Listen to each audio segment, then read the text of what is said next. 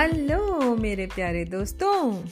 आज की कहानी का नाम है तोताराम और कौवाराम तो भाई, एक समय की बात है, एक था तोता। बहुत समझदार और भला प्राणी। एक दिन की बात है, तोते की माँ ने कहा, बेटा, जरा कमाने धमाने तो निकलो ना, क्या घर बैठे हो? तोते ने कहा, ठीक है माँ। और वो कमाने के लिए घर से निकल पड़ा। अब भाई चलते चलते बहुत आगे निकल गया तो उसे क्या मिला? एक बड़ा सा तालाब। तालाब के किनारे आम का एक बहुत ही सुंदर सा बड़ा सा पेड़ था। तोता उसी पेड़ पर आराम करने के लिए बैठ गया। आम के पेड़ पर कच्चे और पक्के आम लगे हुए थे। तोते ने आम खाना शुरू कर दिया। वो आम खाता, आम की डाली पर झूला झूलता और टें टें करता। तभी वहाँ से गाय चराने वाला एक ग्वाला गुजरा। ग्वाला मने शेपर्ड तोते ने ग्वाले से कहा, ए भाई गायों के ग्वाले, ए भाई गायों के ग्वाले, जरा जाकर मेरी माँ से तो कहना, तोता भूखा नहीं है, तोता प्यासा नहीं है, तोता आम की डाल पर बैठा, तोता सरोवर के पास बैठा तोता खाए, कच्चे आम, तोता खाए, पक्के आम, तोता करे टे टे टे। ग्वाले ने जवाब दिया, ए भाई, मैं इन गायों को बिना किसी के भरोसे छोड़कर तेरी माँ को यह संदेश देने क्यों जाऊँ? तुझे अगर चाहिए हो तो इनमें से एक अच्छी सी गाय ले ले और मज़ा कर, और मुझे काम मत बता भाई। अब तोते ने उनमें से एक अच्छी सी गाय ले ली और उसे आम के पेड़ के नीचे बाँध दिया। थोड़ी ही देर बाद वहाँ से भैंसों का एक ग्वाला गुजरा, जो भैंसे चरा रहा था। तोते ने भैंसों के ग्वाले से कहा, ए भाई भैंसों के ग्वाले, ए भाई भैंसों के ग्वाले, जरा जाकर मेरी माँ से तो कहना, तोता भूखा नहीं, तोता प्यासा नहीं, तोता आम की डाल पर बैठा, तोता सरोवर के पास बैठा, तोता खाए कच्चा आम, तोता खाए पक्के आम, तोता करे टे टे टे।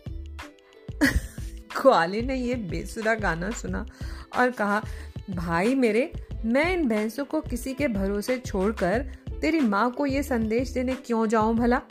तुझे अगर चाहिए हो तो इनमें से एक अच्छी सी भैंस ले ले और मज़ा कर, मुझे काम न बता। अब तोते ने उनमें से एक अच्छी सी मोटी ताजी भैंस ले ली और उसे आम के पेड़ के नीचे बाँध दिया। थोड़ी ही देर में वहाँ से निकला बकरियों का एक चरवाहा, एक ग्वाला। तोते ने उससे कहा, ए भाई बकरियों के ग्वाले, ए भाई बकरियों के ग्वाले, जरा जाकर मेरी माँ से तो कहना, तोता भूखा नहीं, तोता प्यासा नहीं, तोता आम की डाल पर बैठा, तोता सरोवर के पास बैठा, तोता खाए कच्चा आम, तोता खाए पक्के आम, तोता करे टे टे टे। ओहो, ये क्या बात थी? न कविता है, न कविता का सिर पैर। ग्वाले ने जवाब दिया, नहीं हो पाएगा भाई मेरे, नहीं हो पाएगा। मैं इन बकरियों को बिना किसी के भरोसे छोड़े तेरी माँ को ये संदेश देने क्यों जाऊँ भला? तुझे अगर चाहिए तो इनमें से दो चार अच्छी सी बकरियाँ ले ले और मज़ा कर, मेरा पीछा छोड़। अब तोते ने उनमें से दो चार अच्छे अच्छे से बकरे ले लिए। और उन्हें आम के पेड़ के नीचे बाँध दिया। अब थोड़ी देर बाद वहाँ से निकला एक भेड़ों का ग्वाला। उसके पास बहुत सारी भेड़ें थी।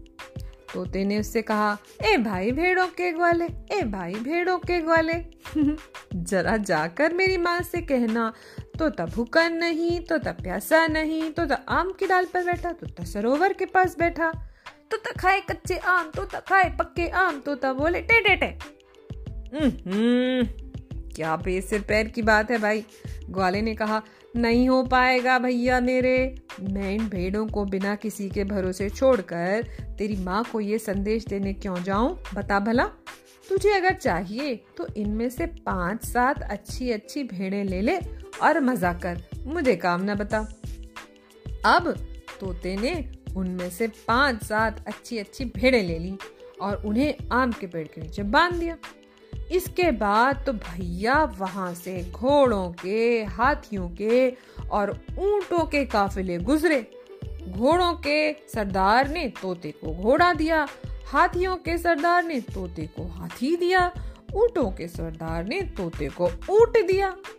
अब तो भैया तोता अपने साथ गाय, भैंस, बकरी, भेड़, घोड़ा, हाथी और ऊंटों की फौज लेकर शहर की तरफ़ चल पड़ा। मज़े से उसने सारे के सारे जानवरों को बेच दिया और ढेर सारे पैसे कमाए। थोड़े से रुपए उसने क्या किया? उनसे लेकर सोना और चांदी का सामान खरीदा और उनके बनवाए गहने। इसके बाद उस तोते महाराज ने इन गहनों को अपनी नाक में, कान में और चोंच में पहन लिया। सज धज गए। बाकी जो रुपए बचे थे, उन्हें उसने पंखों और अपनी चोंच में छुपा लिया। अब चले तोताराम जी अपने घर की तरफ़। घर पहुँचते पहुँचते रास्ते में हो गई रात। घर के सब जने सो गए थे। अब तोते जी ने सांकल खड़काई खड़ खड़ खड़ और आवाज़ देते हुए कहा, माँ माँ, दरवाज़ा खोलो दरवाज़ा खोलो, बिस्तर लगाओ, ढोल बजाओ, शहनाई बजाओ, तोताराम आ गया। पंख फैला कर करेगा आराम। आ गया वापस तोता राम माँ ने सोचा, है, अपना तोता कहाँ से आ गया? ज़रूर कोई चोर वोर होगा जो झूठ मूठ बोलकर दरवाज़ा खुलवाना चाह रहा है। माँ ने तो दरवाज़ा खोला नहीं। अब क्या करते बेचारे तोताराम जी गए चाची के घर। चाची के घर जाके उन्होंने कहा, चाची चाची चाची चाची, दरवाज़ा खोलो दरवाज़ा खोलो। बिस्तर लगाओ, ढोल बजाओ, चिनाई बजाओ, तोताराम आ गया। पंख फैलाकर करेगा आराम। घर आ गया तो तोताराम चाची ने भी सोते सोते आवाज़ सुनी, पर वो उठी नहीं। अरे भैया, रात में कौन उठकर दरवाज़ा खोले? सुबह देखेंगे। अब बेचारे तोताराम जी क्या करते? अपनी बहन के घर गए। वहाँ जाकर फिर वही गाना गाया। बहन बहन, दरवाज़ा खोलो दरवाज़ा खोलो, बिस्तर लगाओ। ढोल बजाओ, शहनाई बजाओ तो तराम आ गया। पंख फैलाकर सोएगा, करेगा आराम। घर आ गया तो तारा बहन सोचने लगी, इस वक्त, आधी रात को, कौन आ टपका? मेरा भाई तो हो ही नहीं सकता। जवाब तू तो ज़रूर कोई चोर लगता है। बहन ने भी तोते को भगा दिया। अब बेचारा अपनी बुआ के घर गया, लेकिन वहाँ भी उसके लिए किसी ने दरवाज़ा नहीं खोला। वो अपने बहुत से रिश्तेदारों के घर गया, लेकिन कोई दरवाज़ा खोले तब ना। आखिरकार तोताराम अपनी दादी के घर गए। वहाँ जाकर उन्होंने उदास होकर कहा, दादी माँ दादी माँ, दरवाज़ा खोलो दरवाज़ा खोलो। बिस्तर लगाओ, ढोल बजाओ, शहनाई बजाओ। तोताराम आ गया पंख फैला कर करना है आराम। थक गया बेचारा तोताराम अब बात ऐसी बनी कि दादी ने अपने पोते, तोते की आवाज़ सुनकर पहचान ली। वो कहने लगी, अरे, रुको रुको, ठहरो, मेरे बच्चे, मैं आ रही हूँ और दरवाज़ा खोलती हूँ। जब दादी ने दरवाज़ा खोला तो तोताराम जी दुखी उदास अंदर आए, आकर लेकिन उन्होंने आदर से अपनी दादी के पैर छुए। दादी ने बहुत प्यार किया, अरे, मेरे लाल, मेरे लाडले। अब दादी ने अपने पोते के लिए साफ़ बिस्तर लगाया, उस पर चादर बिछाई और उस पर सफ़ेद सुंदर तकिए गद्दे लगाए। बाद में दादी उससे कहने लगी बेटे जरा यहीं तो बैठ, मैं जरा शहनाई वाले को बुला कर लाती हूँ। अब दादी शहनाई वाले को बिनाने गई तो शहनाई वाला आया और पो पो पो पो करके शहनाई में जाने लगा। अब तो भाई तोते राम जी का मूड अच्छा हो गया, उनकी खुशी का ठिकाना नहीं था। उन्होंने अपनी चोंच में से, पंखों में से छुपे हुए रुपए निकाले और ये खुशी के मारे लुटाने शुरू कर दिए। ये ये। रुपए की खन खन बरसने लगी। सबको दिखने लगी। वहाँ तो रुपयों का ढेर लग गया। थोड़ी ही देर में पूरा घर रुपयों से भर गया। सवेरा हुआ तो आस पड़ोस में सबको खबर लग गई कि भाई तोता राम जी तो बड़े अमीर बनकर वापस आए हैं और अपने साथ ढेर सारे रुपया लाए हैं। पड़ोस में रहती थी एक कौवी। उसे भी खबर मिली। तोता तो बहुत कमाई करके लौटा। वो भी अपने बेटे से कहने लगी काओ काओ तू भी कमाने क्यों नहीं जाता? नालायक, जा। अब भाई कौवा राम जी चले कमाई करने के लिए। लेकिन कौवा तो कौवा ठहरा। उसे तो कचरा और गंदगी अच्छी लगती थी। वो गया कचरे के ढेर पर और अपने कानों में, पंखों में और नाक में ढेर सारा कचरा भर लिया।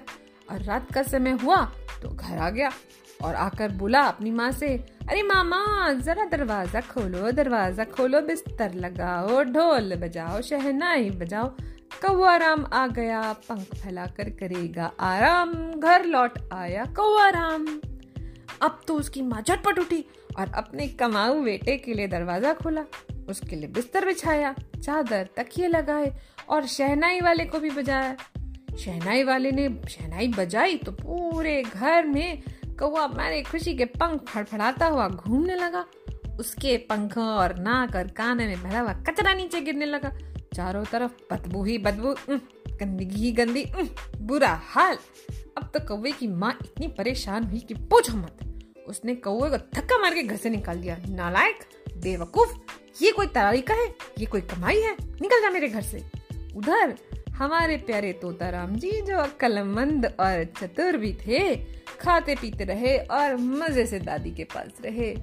और कहानी हो गई खत्म। पैसा हो गया हजम।